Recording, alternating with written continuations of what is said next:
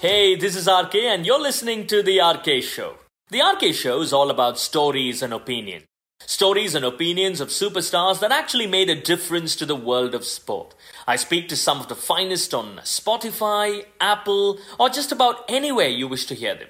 Thank you so much, Pullela Gopichand, for uh, joining me on this very special episode of uh, the RK Show. How are things? How is life at the moment? It's a very, very different world that we are living in. Yeah, um, it has been uh, different. Uh, I can't really complain that I've had the most uh, difficulties. I think we are the fortunate ones who have actually enough. Um, um, but also, I am been in the last couple of months been at a farm, so I have place to move around. So things have not been uh, um, bad uh, for me in that sense. Uh, but yes, what's happening around is something which really concerns me. I know it'll take some time for every one of us to get back to what we used to call as normal. But in the meanwhile, I wanted to have a conversation with you over the next uh, half an hour or so about you as a super player and your transformation from a super player to a super coach. So that's primarily the aim of this conversation. How easy or difficult was it? Did you actually see yourself as a coach while you were playing at all, Gopi? Uh, not really. Um, and eh, early on in my initial years, uh, badminton was not really a career.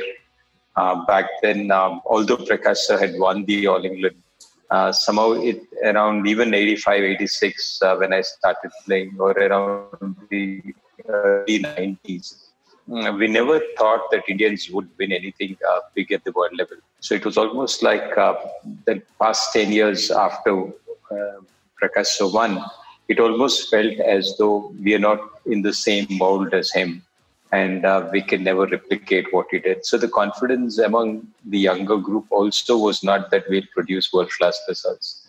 So for me, actually, to win um, at the uh, world level uh, was uh, very good. Uh, but what I realized getting on the journey uh, of winning was that um, we didn't have the best of facilities and also I wasn't the best of the uh, people available. And somehow it just felt that if I can win the All England, maybe many more can. And that's the kind of mindset I had. Uh, especially in the end stages of my career, it became very clear that it was possible for Indians to win. It was possible for us to be top level athletes with whatever we had. And uh, for me, the thing was that growing up, we had basic struggles, no shuttles, no court, no coaches, no no players to practice, that kind of stuff. To very little tournaments in a year, we would play say two or three international tournaments in a year. And uh, I've had my share of knee surgeries in 94, 96, 98. So it's kind of by the end of it, when I was um, in, even before the All England, when I started beating top players, it almost felt as though if I do it, many more can. And it almost was that I had this formula which was there, which was surely the confidence, gave me the confidence that I can win. And um, I just felt that the next few years are going to be mine. But unfortunately, I had another surgery in 2002, had a couple of fractures on my foot um, and then by the end of it, I had this formula which I knew was good to win, but I didn't have the body to use it myself. So the only option was to find kids, uh, players uh, who can. And that's how I jumped into coaching. I didn't actually, I almost took on it in a hurry because uh, I knew I couldn't use the formula, I couldn't do better than what I had done in the past. So I almost like the end part of my career, I just just rushed it quickly so that I can finish off and jump into coaching, uh, which proved to be a good decision. And um, I think uh, that's been uh, the simple, most important reason why I took to coaching. Uh, how different or difficult is it uh, being a player and being a coach? Because when you're a player, obviously you speak to yourself more, but and therefore translate your thoughts into action. But as a coach, yes, you've got your thoughts, uh, thoughts, the players have got their thoughts. How do you, uh, you know, manage to convey your thoughts and translate that into action for players? Because each player is unique and different, isn't it? Yeah, so, so luckily for me, the initial years of um, my um, coaching career uh, came out as a fallout of being an All England champion. So I actually had that great period where people, players, just believed whatever I said. And also the fact which was important was that um, all of them were very young. Uh, so when I started off, somebody like a Kashyap was 16, and he was the oldest of the group. Uh, whereas you had players like Sai Praneeth, Sai was probably 11, um, Guru, uh, Saina, Sindhu, all of them were 13, 10, 9. That is the kind of age they were. So when I spoke, and I spoke as an All England champion, you almost had that um, blind faith which people put on you. And that initially helped a lot. And as players evolved, um, as they evolved uh, with, with, a lot of bonding for me, and uh, also as players evolved and the system uh, started to deliver, uh, they started to feel more confident. So that transformation for me became uh, a lot easier in that sense. Uh, so I didn't have to think about the trust of players, and nor uh, did the players actually um, have another f- mindset when they came in because they were pretty young and uh, starting off. Uh, yes, over the years I had to change, and I think it's very important that um, as top players develop.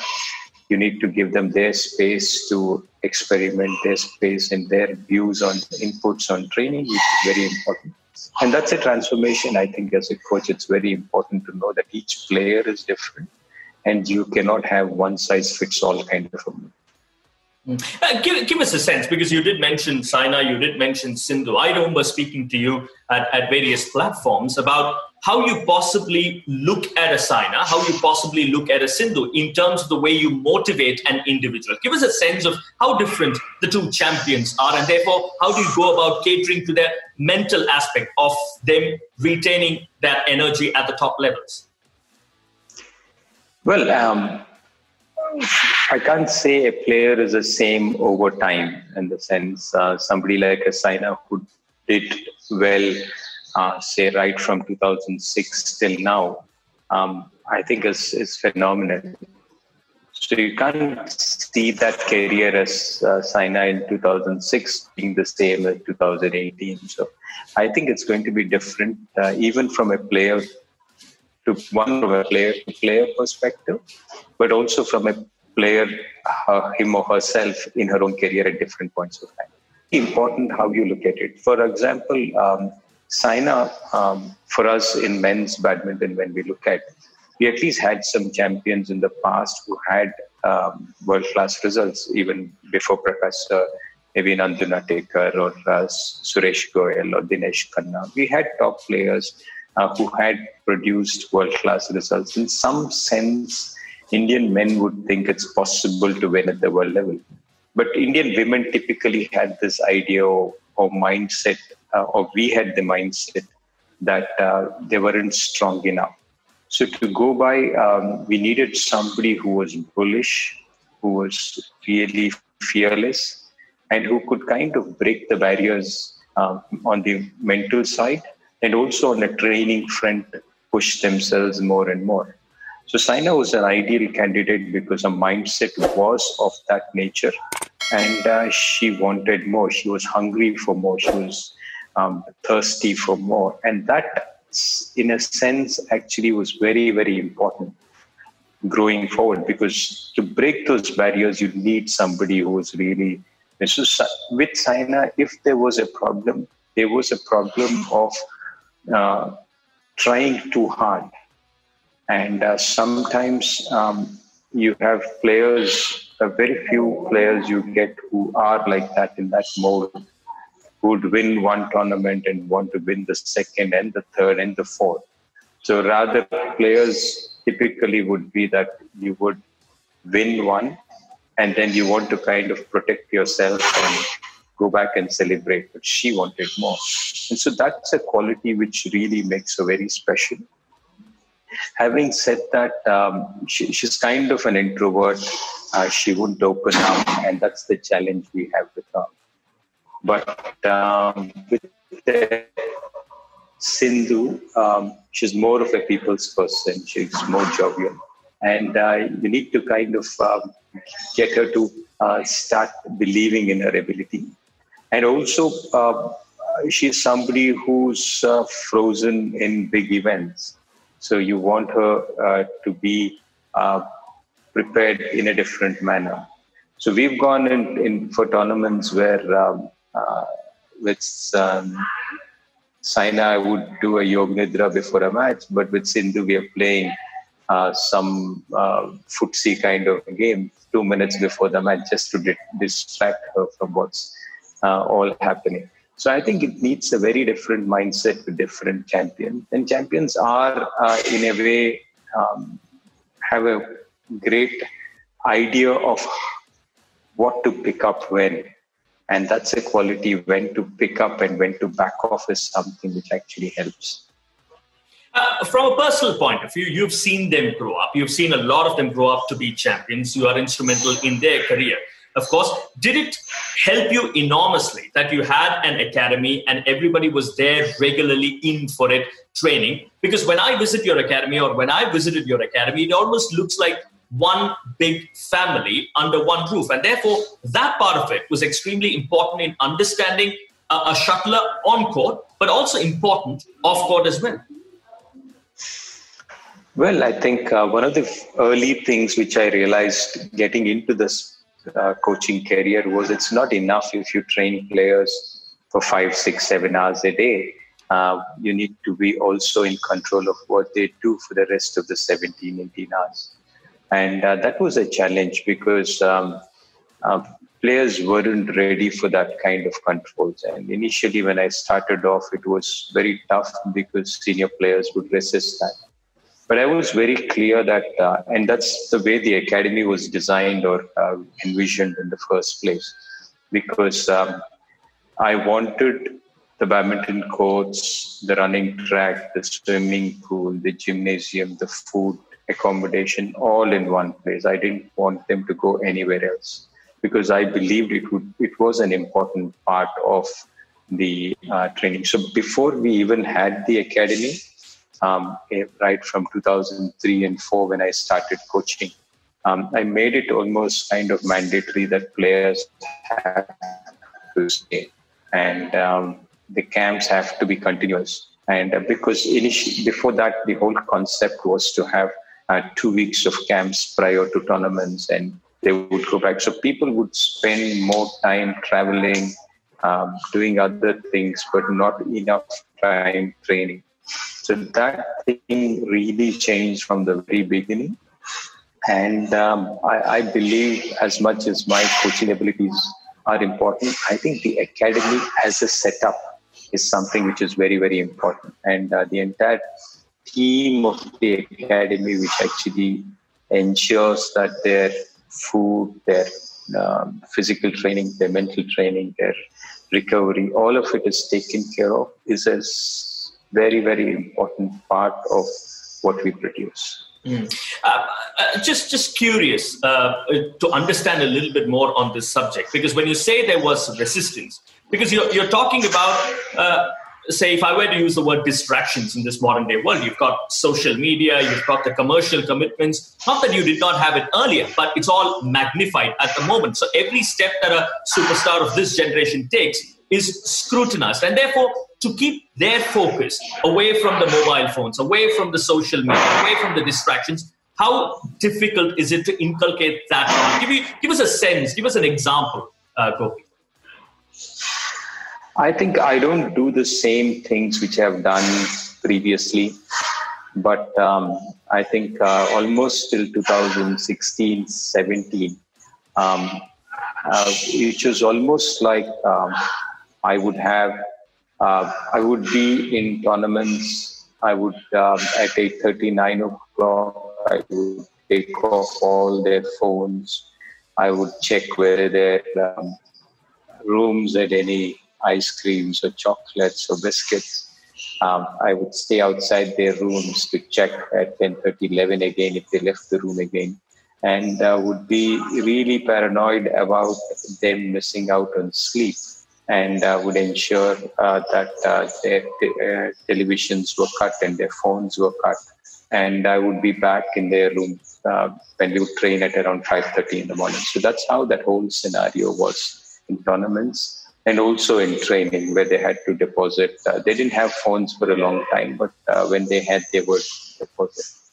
So I think those were times, but uh, today uh, we need to kind of uh, now many of them are older and they do recognize uh, the fact that it is important that to be a top player, it's pretty simple actually. You need to train well, you need to rest well, and you need to think correctly, and that's all you need to do. But um, I think um, as as top players, they understand that, but today's challenges are different uh, because uh, we also have a lot more players, so a lot more teams, a lot more managers to say, uh, and a lot of uh, other coaches and physios and support teams. So, in, to just give you a sense, okay, when I started off, I was doing the job of a coach, a physio, a trainer, a kind of a uh, manager, uh, guardian, everything put into one, and almost like a watchman and all of that in a sense. But as time went, in 2009, we had one physio join, Kiran. In 2011, 12, we had Johnson join. And then today we have a, uh, each of them do their own stuff. So, so today when we look at Saina has her own team and Sindhu has her own team. Sindhu has a Korean coach, uh, Park uh, she has a trainer in Srikant. Uh, she has a masseur in Vinita. And uh, she's almost have individual cocoon. So today it's very different. So when I say things, uh, they may not make the same sense because I'm, I might be saying an overall philosophy, but she in her mind and her personal coaches now have a different mindset. So in the last couple of years, post 2018, um, I've kind of moved on to this model because of too many people to handle. But uh, I think it's very, very important uh, that uh, we as a country devise a system to ensure that certain basic parameters are never compromised. And that would be the key to ensure that we as a nation keep producing results more consistently over the next few years. Just going back to your academy very, very quickly. I mean, I know there are a lot of people that would want to be a part of your academy because, I mean, you're there, you've built a reputation over the years. So when you when you're looking at say a youngster who's walking into your academy wanting to be trained by Pullela Gopichand, what's the one thing that you would want to look at uh, when you look at a young kid? Well, are many things which um, which make a champion. And uh, genetics plays an important role. So I think it's very important that as an athlete, people who love to work, people who love to work cheerfully, people who find discipline and self discipline not so tough, I think it's very important that those kind of people you would want because as a sports person, it's important um, to realize that this is not a two month, three month affair. It's a lifelong process, and maybe for 10 years, you'll have to do repetitively the same thing, finding new ways of engaging in it, involved in it, and loving what you've done. And this sometimes would be after bad losses or injuries so how do you ensure that this is done? So people who don't get bored with routine, people who find discipline cheerful, and people who are economists on victory and loss, I think these are people who would be great uh, to work with. And that then they make a culture of ensuring that they encourage the others. So there are two kinds of people. So one whom I would love to see as champions, but also if there's a kid who comes, maybe he may not be the champion himself, but he could propel people around him to also work hard. And I think I, I love those kids as well. So I think these are people who will ensure that uh, the culture of the place is good. because one thing is guaranteed that not all of them who take up sport become champions. And uh, that is something which is important for us to realize.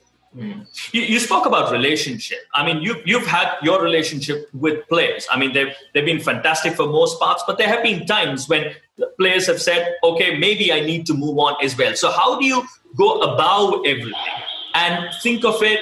I don't know if philosophical is the right word to use, but practically, how do you how do you look at everything that happens sometimes around you?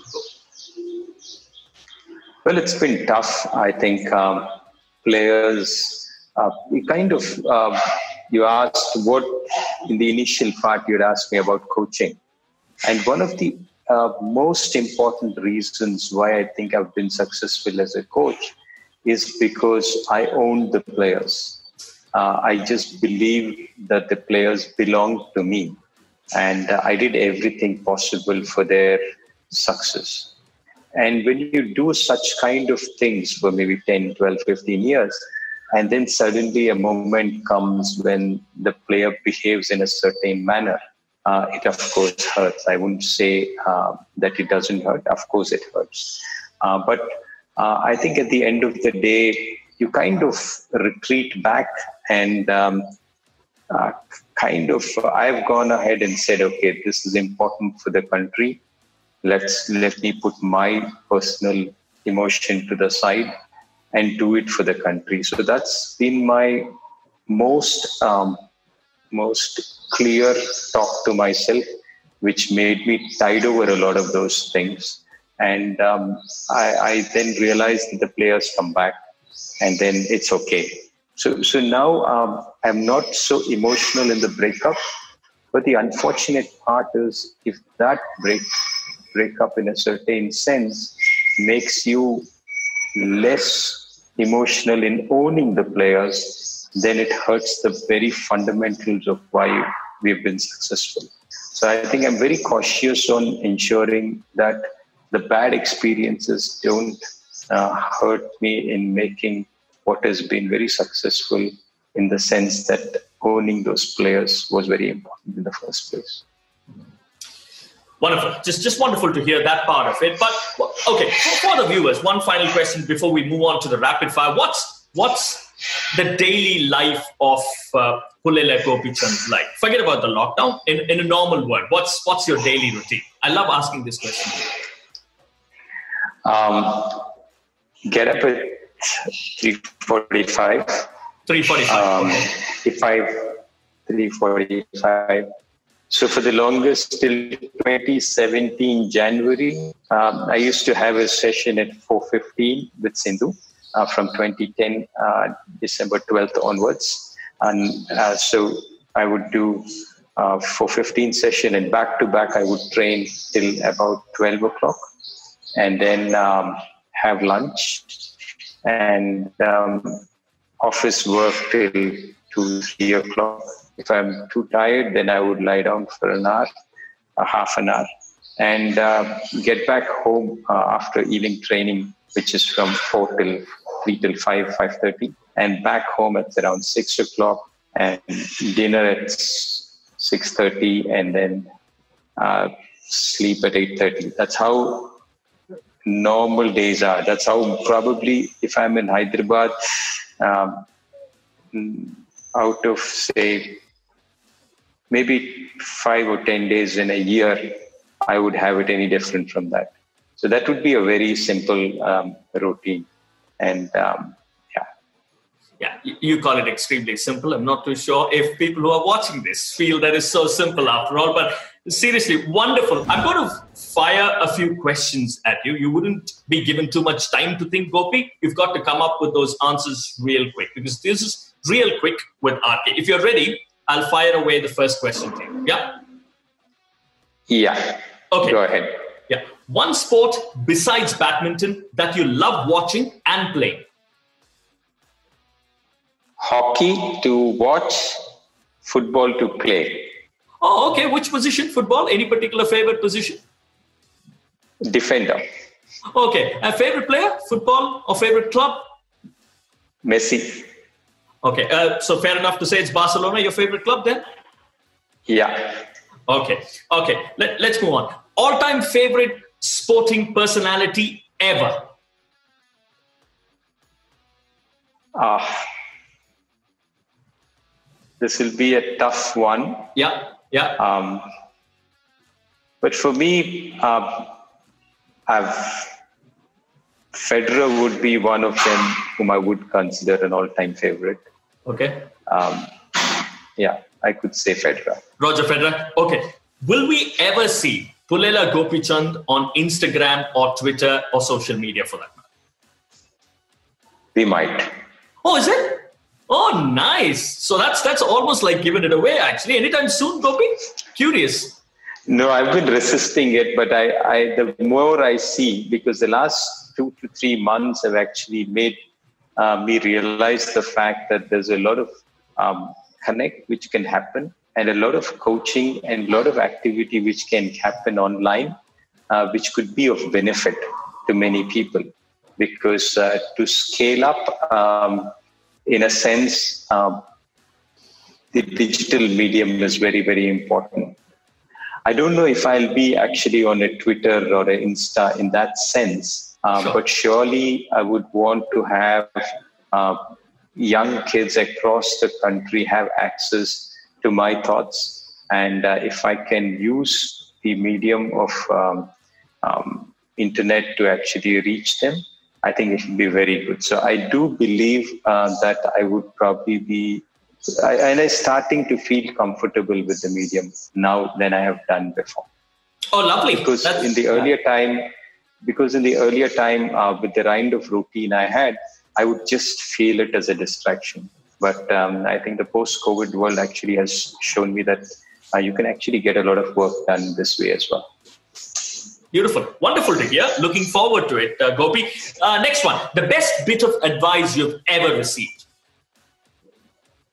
It's not how many times you fall, but it's how quickly you get up each time that matters. This awesome. is my German coach, Suyan, who told me this. Eh, so, the one thing that you would tell any youngster who would want to make a mark in badminton? Give it your best shot. Um, you're very lucky and fortunate to play the sport. Um, you may or may not be a champion uh, for the outside world, but if you give it your best shot, then you're a champion for yourself and try to be the best of what you can. The best moment for you on a badminton court, I'm sure there are plenty, but your favorite moment? I think it's changed, okay, um, over the years um, because um, when I won my school tournament today, in terms of, say, pure um, quality of happiness, when you win and the team wins, you win, the school wins, you win, the country wins. I think those are moments which give you the maximum happiness perspective. Uh, for me, all of those team matches where I won and the team has won because of it, whether it's been my school or whether it's my club or whether it's been the country, I think those are fabulous moments of happiness.